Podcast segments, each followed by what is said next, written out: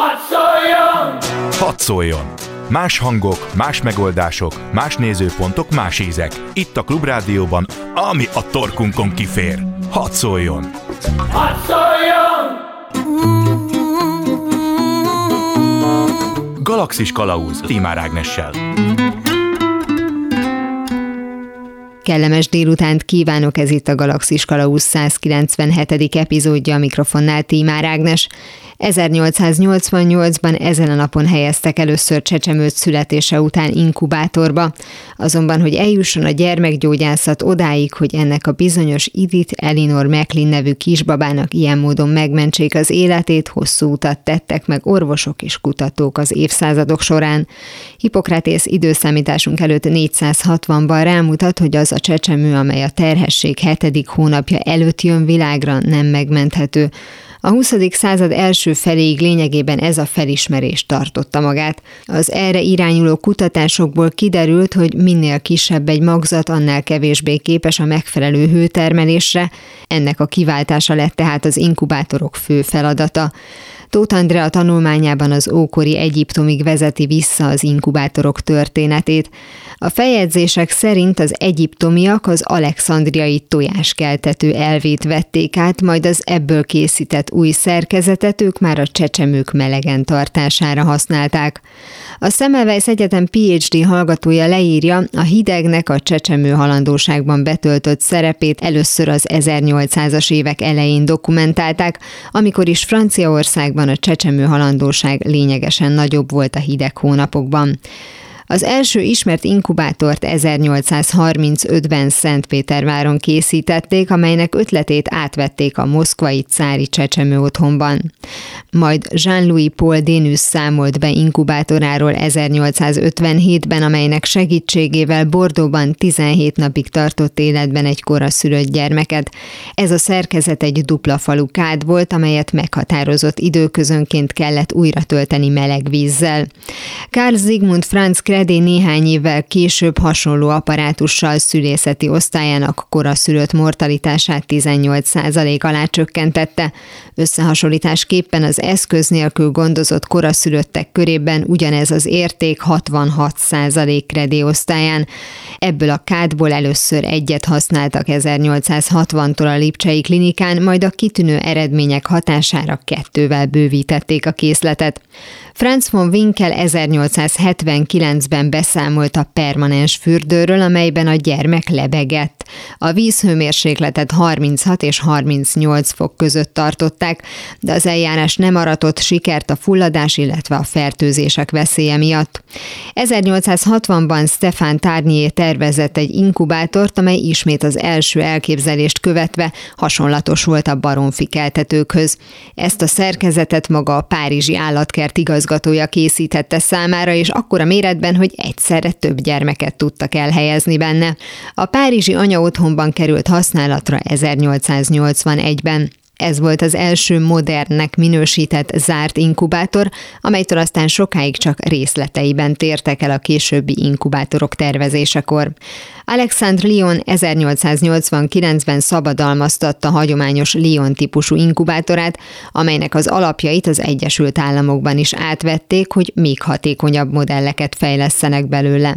Cseke Ibolya az inkubátorok történetéről szóló cikkében erről a típusról azt írja, hogy a hőtermelés mellett ezzel már a mesterséges táplálást is megvalósították.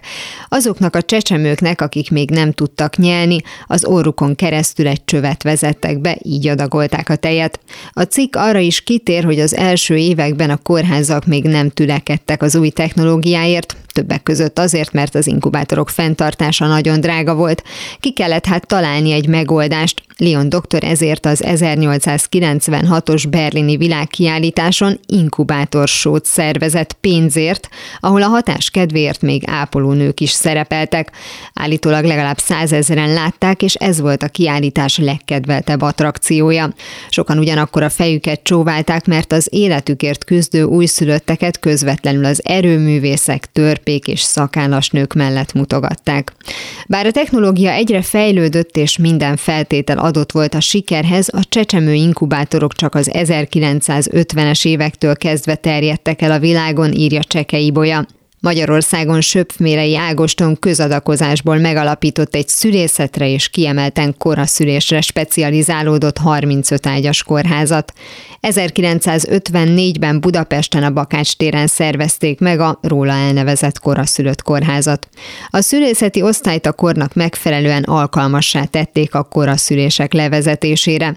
A koraszülött ellátásban úttörő szerepe volt dr. Kiszel János professzornak, aki 1962. november 1-től vezette a Semmelweis Egyetem egyes számú szülészeti és nőgyógyászati klinikájának koraszülött osztályát. Persze az orvoslás lényege, hogy feltételek nélkül segítsen az arra rászorulóknak, ha csecsemőkről, kisgyerekekről van szó, a törekvés és az összefogás talán még nagyobb.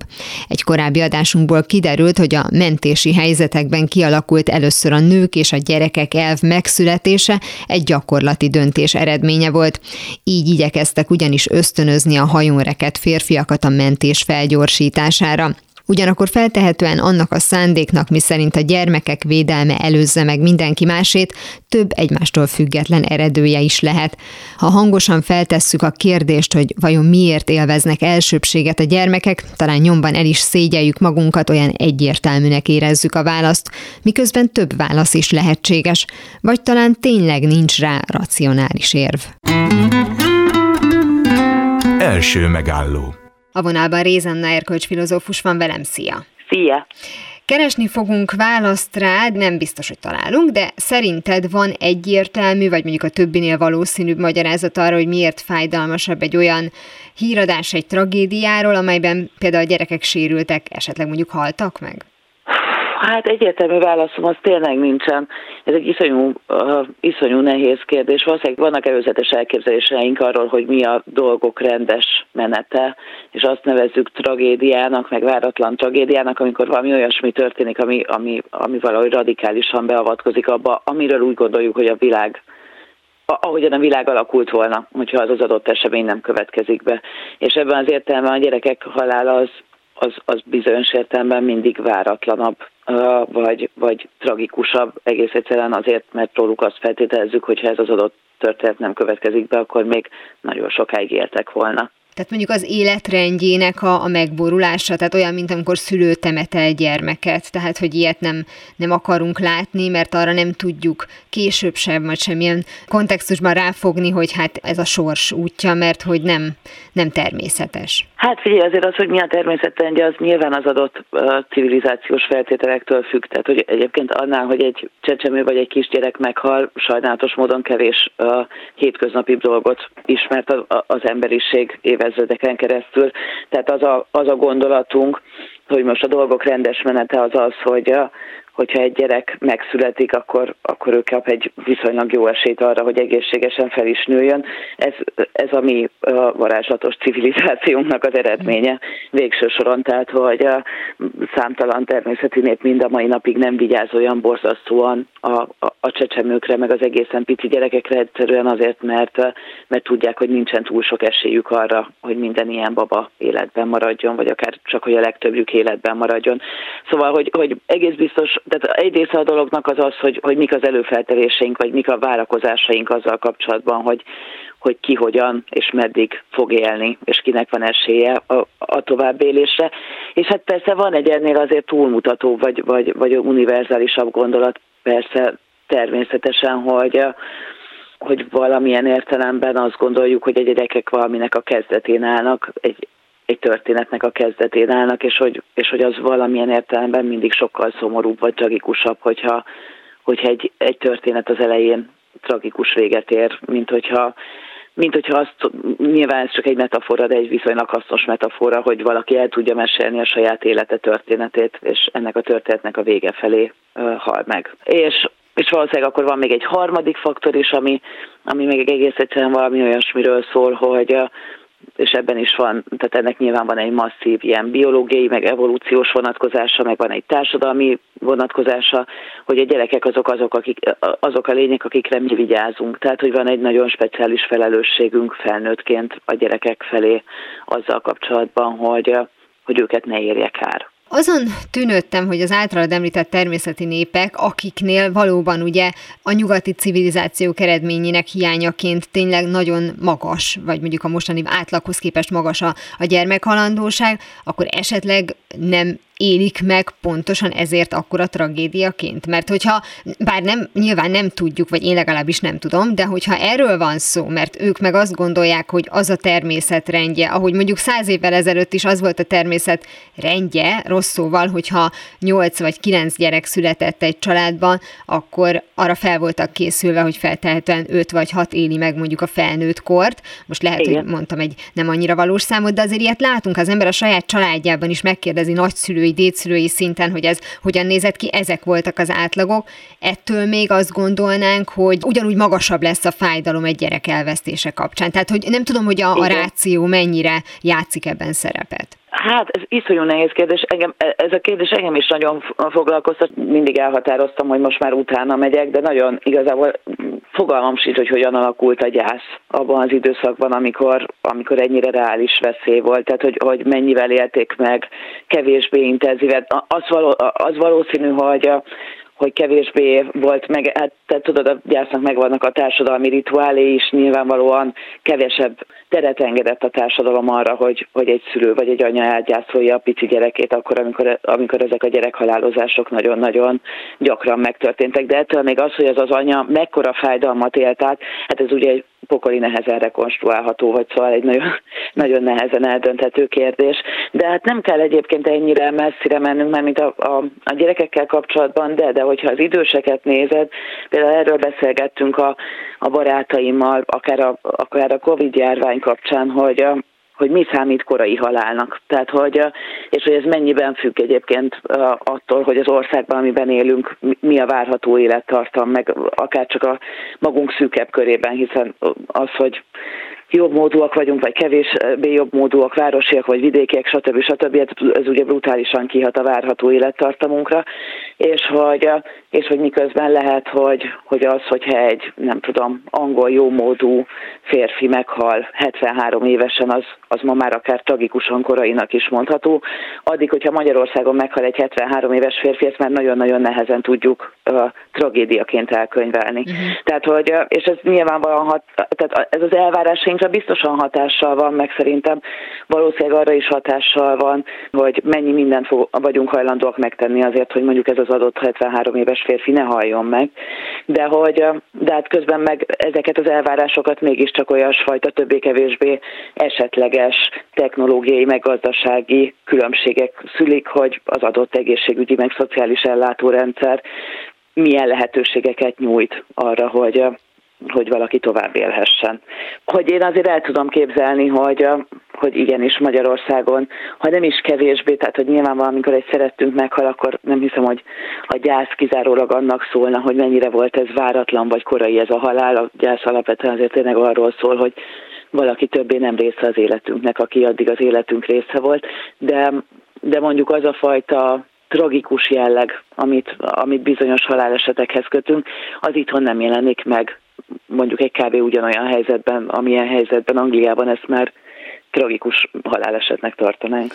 Igen, és ugye ennek kapcsán felmerül ugye a személyesség, meg az univerzalitásnak a kérdése, és ezzel picit visszakanyarodom az eredeti kérdéshez, hogy egy számunkra ismeretlen embereket érintő tragédiáról halva a híradásokban. Mégiscsak kiemeli azt egyébként a bemondó is, hogy a, az áldozatok között mondjuk volt egy gyerek, és hogy hány gyerek volt, mert ennek van jelentősége is, hogy azért kérdezem ezt a személyes vagy univerzális részét, mert azért felmerül a, a morális kérdések mellett mondjuk akár valamiféle vallási eredet is, és ez azt hiszem, hogy független vagy talán független attól, hogy egyrészt milyen vallású, a, mondjuk ennek a hírnek a hallgatója, nézője, uh-huh. másrészt, hogy egyáltalán bármilyen szinten hívő lenne, de hogy ugye ez a másik, amire szoktak hivatkozni, hogy ahogy te is mondtad, még nem kezdődött el az élete, még nem történt vele semmi, zárójelbe nem követett el bűnt, ő egy jó, ő egy tiszta lélek, nem Igen. érdemel semmit. De a gyerekeknél talán még ez az aspektus is felmerül, hogy ő meg aztán végképp nem ártott senkinek már elnézést, főleg most, amikor mondjuk akár az ukrajnai háborúról hallunk híreket.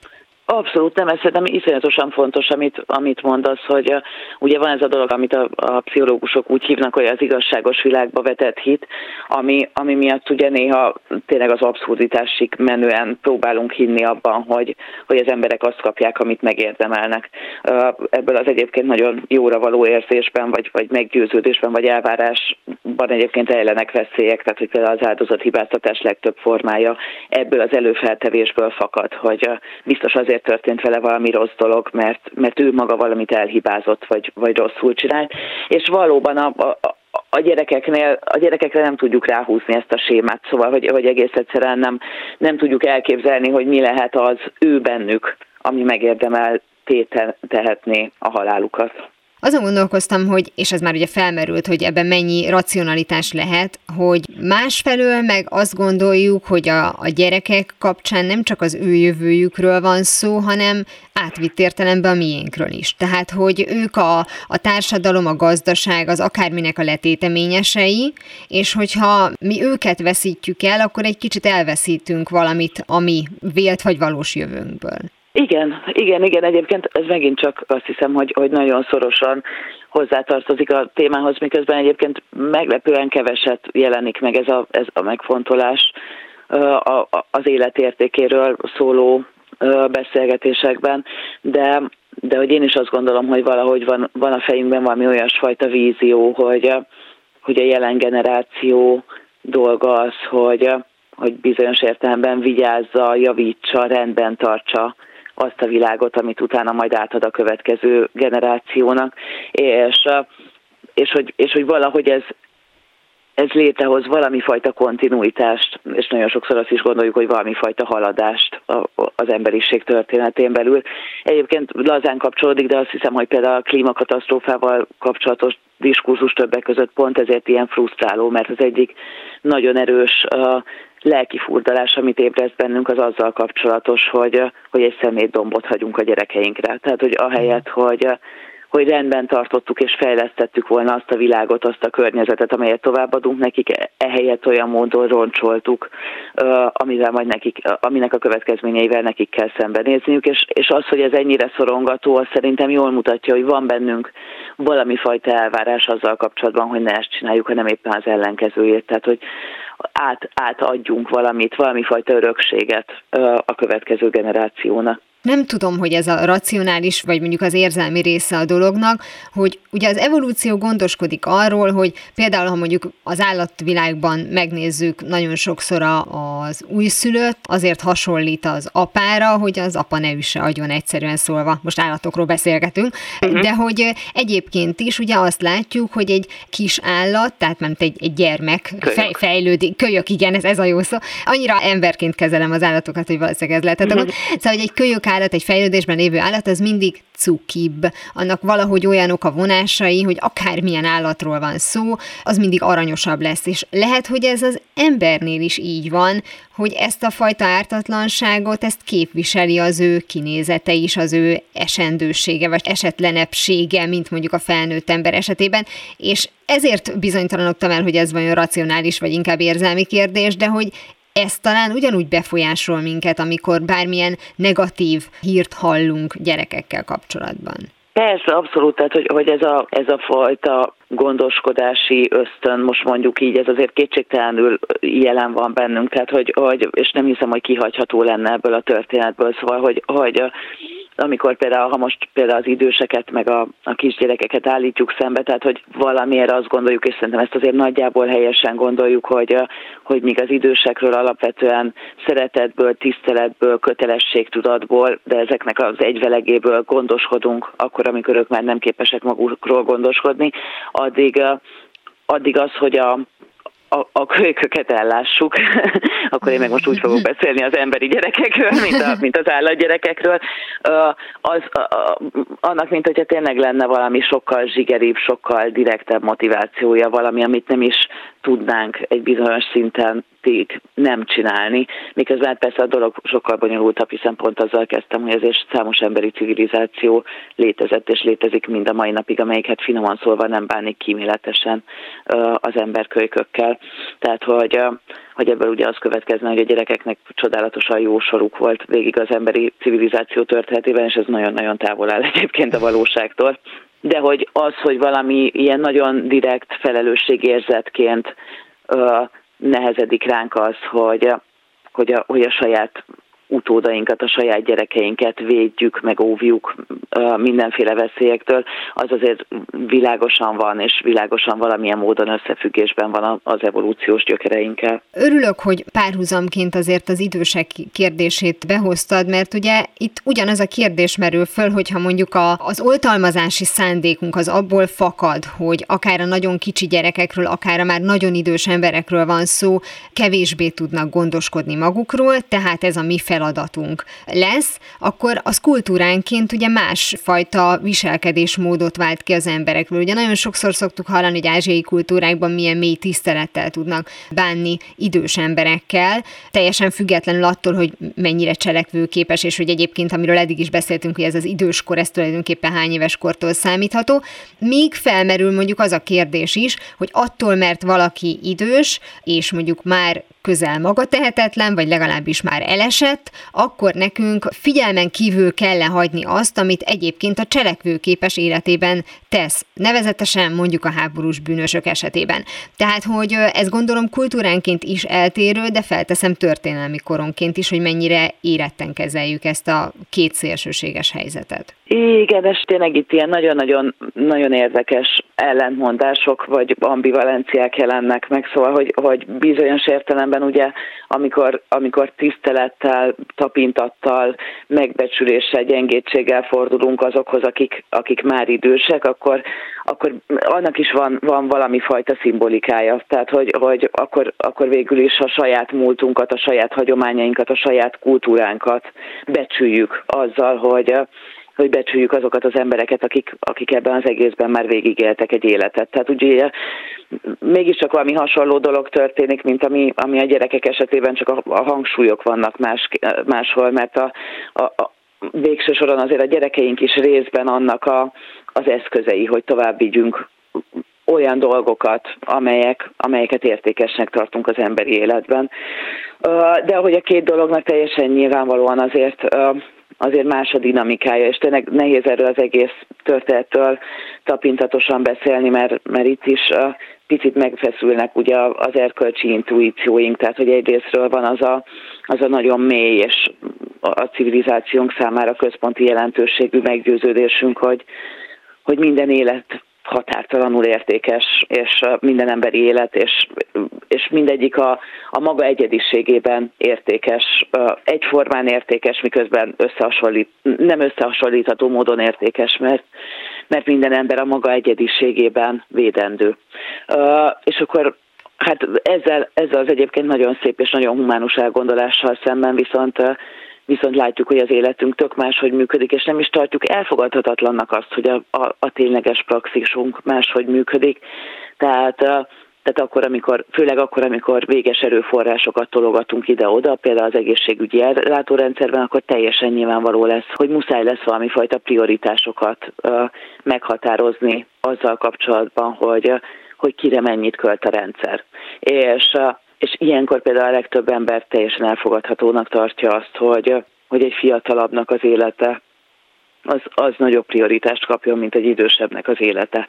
Miközben meg mégis van az egésszel kapcsolatban valami, valami nagyon homályos rossz érzésünk, hiszen onnantól kezdve, hogy ezeket a prioritásokat megszabod, kijelölöd az összegeket, kijelölöd, hogy kinek mennyi gyógyszer és milyen értékben jár, onnantól kezdve ugye van egy nagyon kellemetlen érzésed azzal kapcsolatban, hogy a, az emberi életet lefordítottad a pénz nyelvére, és ebben az értelemben tökéletesen összehasonlíthatóvá, összemérhetővé tettél olyan emberi életeket, akikről az elején azt mondtuk, hogy hogy a maguk unikalitásában védendőek. Hamarosan folytatódik a Galaxis Kalauz benne az interjú Rézanna erkölcs filozófussal.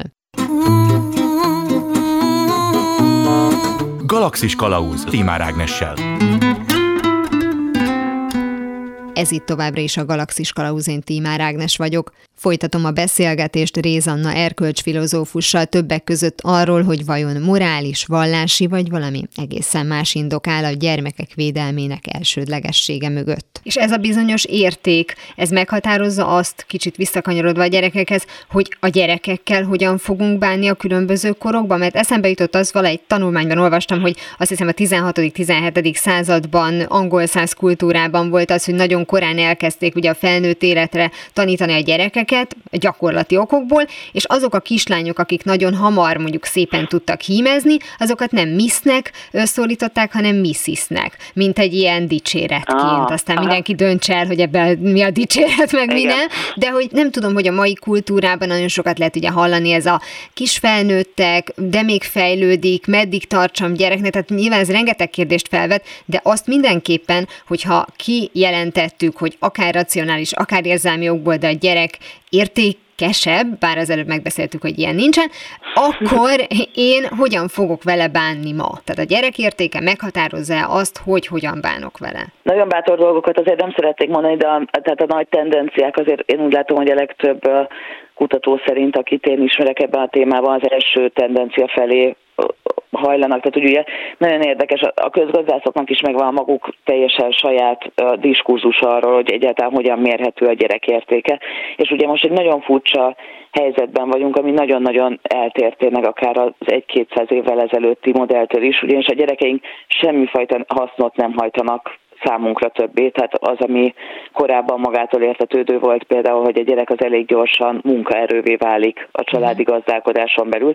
Ez ugye egyáltalán nem történik. Valójában azzal kapcsolatban sem lehetnek már egyáltalán elvárásaink, hogy a gyerek valaha visszacsengesse az adósságát a családba, tehát ez ma már ugye egy ilyen tiszteletlen blaszfém gondolatnak számít. Egyetlen dolog számít, az az, hogy, hogy, hogy azt azért megyünk el a végsőkig lényegében.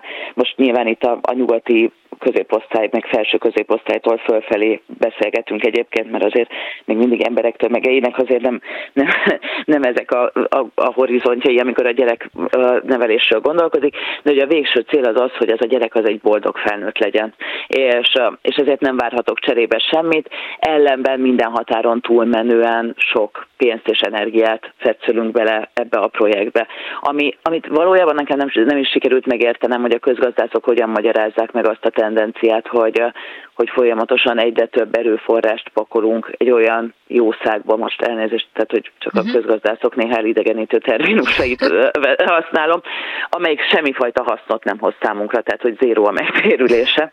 Ez a hob- uh, hobbi gyerektartás. I- igen, igen, igen, igen, igen.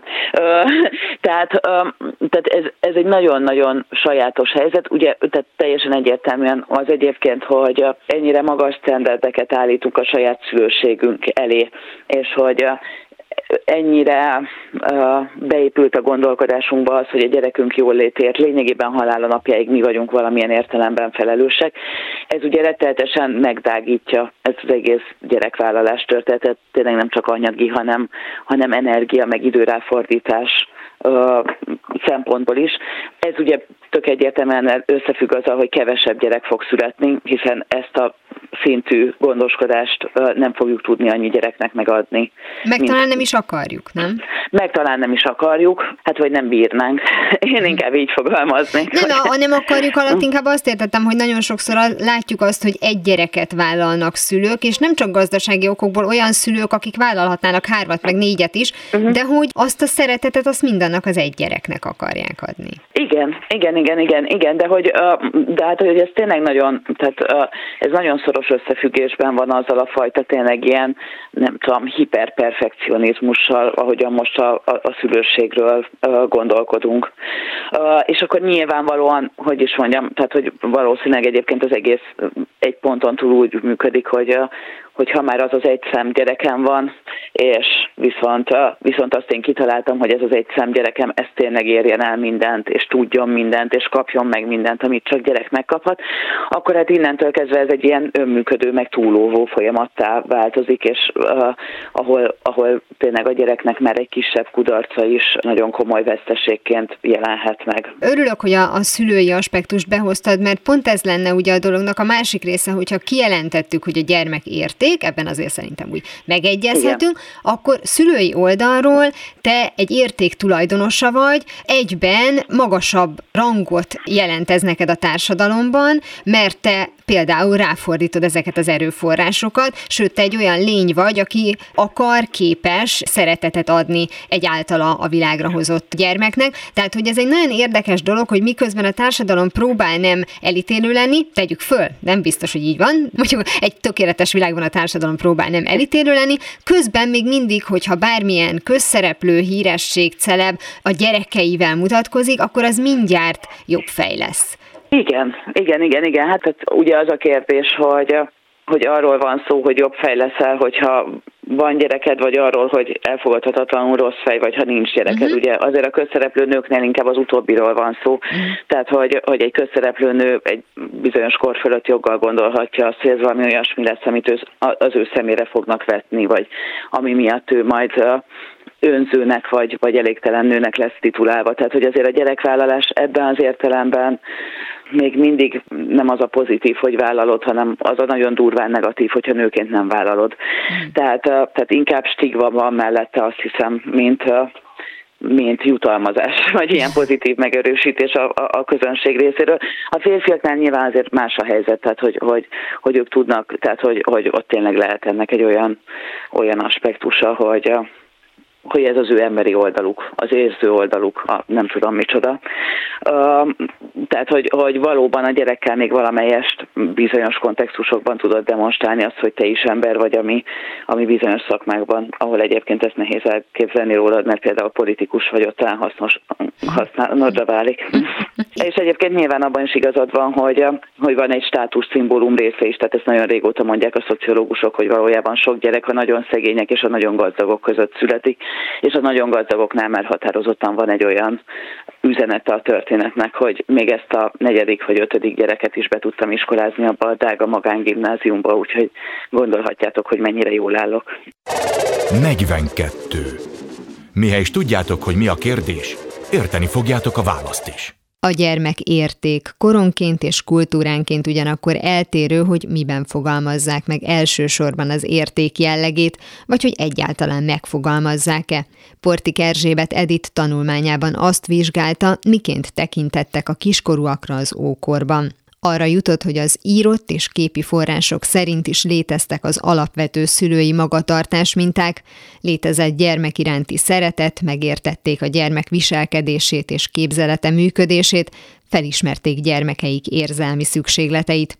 Egyiptomban az édesanyák gyermekeiket három éves korig szoptatták, csak a jobban szituált családok alkalmaztak dajkát. A kicsik és nagyok játékszerei, labda, baba, hintaló, fából készült állatfigurák nagy hasonlóságot mutattak a későbbi kultúrákban használt játékokkal.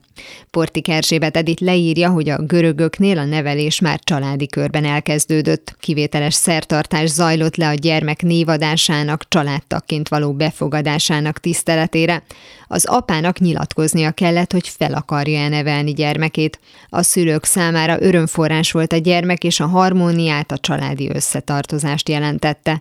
A felnőttek arra törekedtek, hogy minél talpra esettebb csemetét nevelhessenek.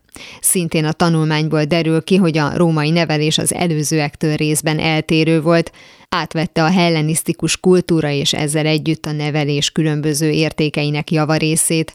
Meghatározó volt a vir bónusz derék férfi eszményképe, amely az ősi paraszti társadalom értékeiből gyarapodott. Nagy hangsúlyt fektettek a gyakorlatiasságra a hadsereg szervezésében és a jogrendszer kidolgozásában. A római pedagógia célja tehát a fegyelmezett, bátor, népéhez hűséges polgár kinevelése volt. Az előzőekben többek között arról is szó esett, miből fakad veszélyhelyzetben az először a nők és a gyerekek elv. A folytatásban azt vizsgáljuk Rézanna erkölcsfilozófussal, milyen különleges összefüggésben van a gyermeki lét és az ideiglenesség érzése. Az állandó változást megélő kicsikről és a változatlanság illúziójában élő nagyobbakról beszélgetünk. Második megálló te gyakorló szülőként is megéled valamilyen módon ezt a bizonyos folyamatos változást, mondjuk akár a gyakorlati kérdések szintjén. Tehát ez hogyan történik, hogy gondolom, hogy ennek van egy ilyen kedves éle, hogy jaj, már megint kinőtted a cipődet, és pedig két percet se volt rajtad, másrésztről pedig majd megkapod a nagyobb testvéredét, mert hogy az az övé volt, de hogy ennek azért mindig van egy olyan közösségi érzése is, de közben meg mégis azt gondoljuk, hogy mindenkinek joga van a saját életéhez, és azt látjuk, vagy látja a szülő, látja, talán érzékeli a gyerek is, hogy elrohan mellette az idő. És ez a bizonyos folyamatos változás érzése, gondolom az idő előre haladtával, legalábbis az érzékek szintjén lassul. Igen, hát Feltehetőleg igen. Nem azon, azon gondolkoztam közben, hogy szülőként persze az ember ezt megéli, de hogy egyébként szerintem nagyon furcsán vagyunk a változások érzékelésével. Tehát, hogy néha én is, mit tudom én, szülőként mondjuk amikor egy évvel később elmegyünk valahova nyaralni, akkor azon a helyen jövök rá, hogy miket nem tudott még a gyerekem egy évvel korábban, hogy mi volt az, amit még nem csinált, meg önállóan, hogy mi volt az, amit még nem ismert, stb. stb. Tehát, hogy, hogy, hogy valójában még szülőként sem érzékeled a változásokat mindig nap, napról napra, hanem hát benne vagy ebben az életnevű ízében, a dolgok folyamatosan változnak, és, és néha szülőként is rácsodálkozol arra, hogy é, milyen furcsa, hogy már mennyire máshogy élünk, mint ahogy egy-két vagy három év évvel ezelőtt. És a gyerekeknek meg szerintem ez fokozottan igaz, tehát hogy az, hogy, hogy nekik nekik emiatt az lenne az érzésük, hogy minden folyam, folyam, állandó változásban van. Nekem efelől vannak talán kétségeim. Tehát, hogy valószínűleg ők, tehát, hogy, hogy nem hiszem, hogy nekik annyira fontos változás lenne az, hogy az egyik cipőről átállnak a másikra, hogy, hogy emiatt azt gondolnák, hogy ők egy ilyen folyamatos átmenetiségben vannak. Az egy másik kérdés, hogy viszont folyamatosan van, van előttük ugye egy ilyen féltábla, ami valamilyen értelemben a felnőttség, vagy hát nyilván amikor a gyerekek kisebbek, tehát az lehet az, hogy egyszer majd iskolás leszek, vagy egyszer majd középiskolába megyek, stb. stb., de hogy, hogy, hogy azért a gyerekek élete az kitartóan abban az állandó előrehaladásban zajlik, aminek végső soron azért a felnőttség a célja, vagy a, vagy a horizontja.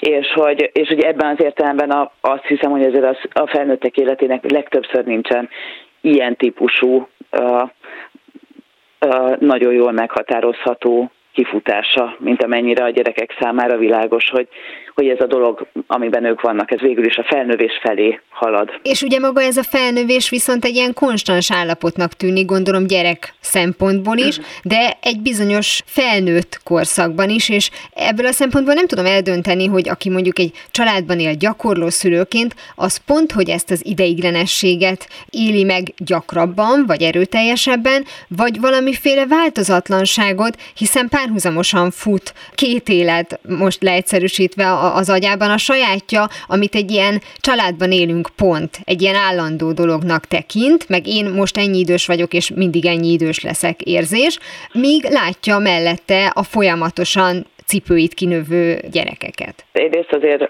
ahogy nézed a gyerekeidet felnőni, attól azért elég markánsan öregnek tudod magad érezni, még akkor is még nem vagy olyan fel, mód öreg.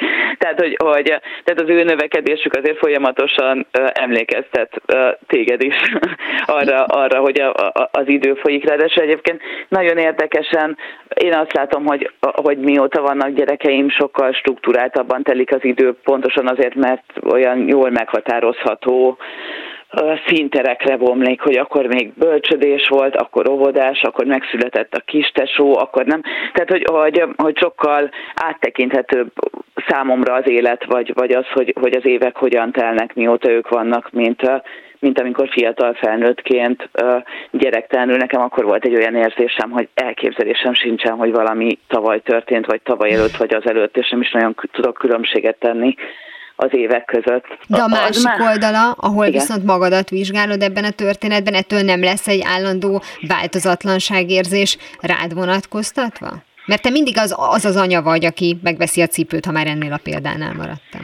Én ezt személyesen azt hiszem, hogy nem érzem, tehát hogy, hogy pláne, tehát hogy, hogy a kisgyerekkor annyira más már, mint a szülőség későbbi fázisai, és aztán mi még nem jutottunk el a, a kamaszok, addig, hogy kamaszok szülei legyünk, de mindenki azt mondja, hogy az már megint egy nagyon más műfaj. Tehát, hogy hát szóval, hogyha egy család együtt éli az életét, akkor, akkor folyamatosan változik az életformánk attól, hogy ők változnak. Tehát, hogy tök másfajta figyelembe vágynak, a szülőknek tök másfajta teret adnak arra, hogy, hogy legyen a családon kívüli életük, vagy épp ne legyen.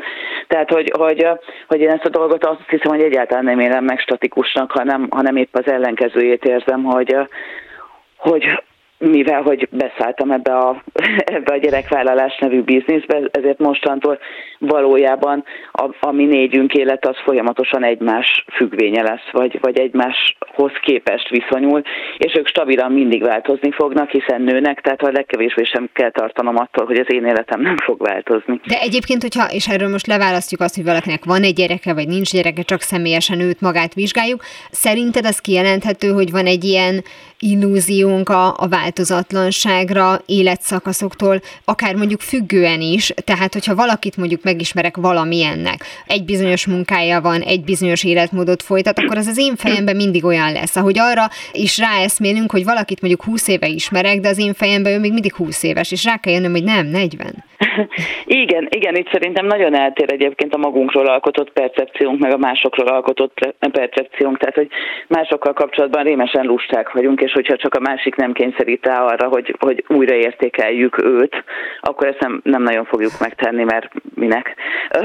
Magunkkal kapcsolatban viszont én szerintem pláne mostanában azért, tehát van egy ilyen nagyon erős elvárás azzal kapcsolatban, hogy folyamatosan fejlődjünk, tudatosodjunk, építsük magunkat, dolgozzunk önmagunkon. Számomra ezek ilyen néha már-már érthetetlen szófordulatok egyébként, tehát hogy, hogy miért akarnék még magamon is dolgozni, dolgozok én eleget más dolgokkal, de hogy, de hogy szerintem az, tehát, hogy, hogy azt a luxust most már elegen keve, elég kevesen érezhetik, hogy, hogy ők készen vannak. Ráadásul az is elég világos, hogy csak akkor vagy készen, hogyha, hogyha ehhez beszerezted a megfelelő embereket is, tehát van, vannak barátaid, meg partnereid, meg rendezted a szüleiddel való viszonyodat, meg minden. Mert amíg annak a végére jutsz, szóval, hogy sok sikert. tehát, hogy nyilvánvalóan olyan van, hogy az embernek ténylegesen iszonyú egyhangú az élete, meg egy picit kiégett, meg egy picit már rohadtul unja azt, amivel foglalkozik, meg, meg nem változnak körülötte a dolgok, ami egyre frusztráltabbá teszi, tehát ilyen szakaszok bőven vannak, és egyre többször vannak azt hiszem a, a, a fiatalok meg a középkorúak életében, de, de azt hiszem ez egyáltalán nem jár együtt azzal a kellemes gondolattal, hogy köszönöm szépen, én már meg vagyok, vagyok, amilyen vagyok, és akkor mostantól így végig ketyegtetem ezt a történetet életem végéig, hanem, hanem van bennünk egy állandó törekvés arra, hogy, hogy csiszolgassuk ezt a végtelenül értékes remek művet, amit mi magunk vagyunk. Nagyon szépen köszönöm Réza Nerkölcs filozófusnak, hogy beszélgetett velem ezekről. Köszönöm, hogy beszélgethettem. Azonnal visszatérünk a normális állapotokhoz, mihelyest bizonyosak leszünk abban, hogy mi is a normális. Hogy a változatlanság vagy az örökös változás az illúzió, most ennek megfejtésére azt hiszem egy olyan műsor is rövidnek bizonyulna, amely címében nagyra törően szerepelteti a galaxis szót. Minden esetre a kérdés nem véletlenül visszatérő a különböző művészeti alkotásokban, elég csak a legkézenfekvőbbet, a bohém életet vennünk.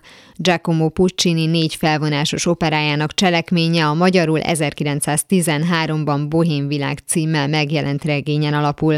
A könyv nem egy összefüggő történet, hanem rövid karcolatokat tartalmaz fiatal bohém emberekről, akik az 1840-es években Párizs latin negyedében éltek. A szerelmi szál, illetve Mimi halála, hogy az operában, úgy az irodalmi műben is központi helyet kap, Puccini magával ragadó zenéje talán elsősorban nem is az egyes események kibontásához segíti hozzá a nézőt, hanem annak az életmódnak a megértéséhez, amelyel azonosította ezeket a pillanatnak élő fiatalokat. Hiszen az ideiglenesség érzése, amely különben is jobbára az ifjúság sajátja, ebben a történetben kiéleződik a háttérben meghúzódó és előtörni készülő tragédia hatására hogy mennyire örökérvényűek, pontosabban történelmi korszakoktól teljesen függetlenek az ifjúsághoz kötődő, illetve ezen életszakasszal összefüggő eszmények, az is bizonyítja, hogy a bohém élet modern változata a Rend című musical hasonlóan nagy sikert aratott, mint egykor elődje. A Pulitzer és Tony díjas előadást 1996-ban, éppen száz évvel a Bohém élet premierje után mutatták be. Mindkét darab esetében természetesen fontos tényező a fülbemászó zene, de a sikerben nem elvitatható a nézők azonosulási képessége a bemutatott életérzéssel. Az 1980-as évek végén játszódó történetben hőseink a kor Párizsában, New Yorkban élnek, hasonlóan mostoha körülmények között a szintén a mélyben lappangó és az adott korra jellemző veszélyek közepette. Míg a bohém életben a tüdővész, a rendben az éc jelenti a gyilkoskort, a fiatalok pedig mindkét alkotásban a közelgő vég ellenére vagy éppen azért minden pillanatot teljes szívvel élnek meg, mint egy ünneplik az élet múlékonyságából fakadó értékét. A rend és a bohém élet közötti párhuzamok sorából a dalok összecsengése sem hiányzik, többek között ilyen a Take Me or Leave Me című is, amivel a mai adást zárjuk. Mára ennyi volt a Galaxis Kalauz, jövő héten ugyanekkor találkozunk, hamarosan archívumunkból visszahallgathatják a mai adást is, valamint most már podcast formában is elérhető a műsor. A Rádió és a Galaxis Kalauz Facebook oldalán további érdekességeket találnak, illetve ha még nem tették, iratkozzanak fel YouTube csatornánkra. Köszöni a figyelmüket a szerkesztő műsorvezető Tímár Ágnes. Viszont hallásra! Ever since puberty, everybody stares at me. Boys, girls, I can't help it, baby. So be kind and don't lose your mind. Just remember that I'm your baby.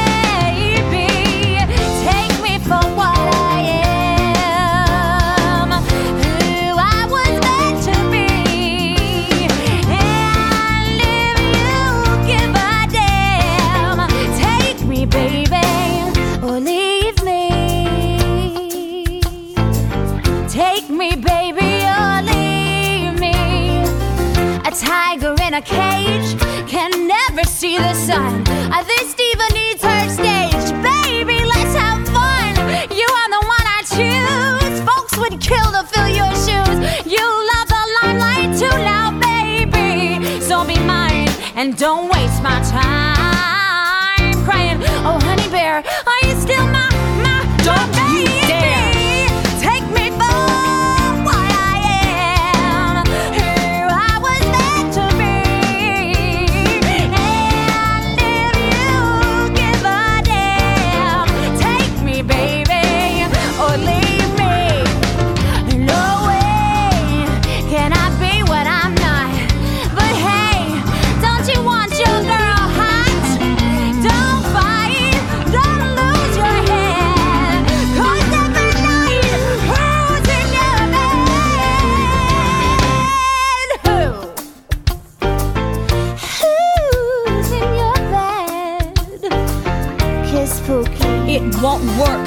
Before I leave. I love margins and discipline.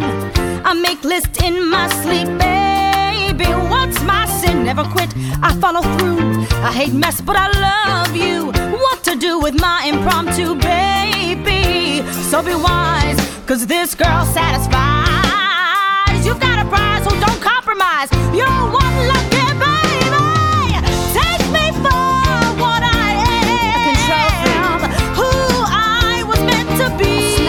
yet over attentive. And if you give a damn, A lovable drug take me, baby. And oh, or ain't leave me. That's it. The straw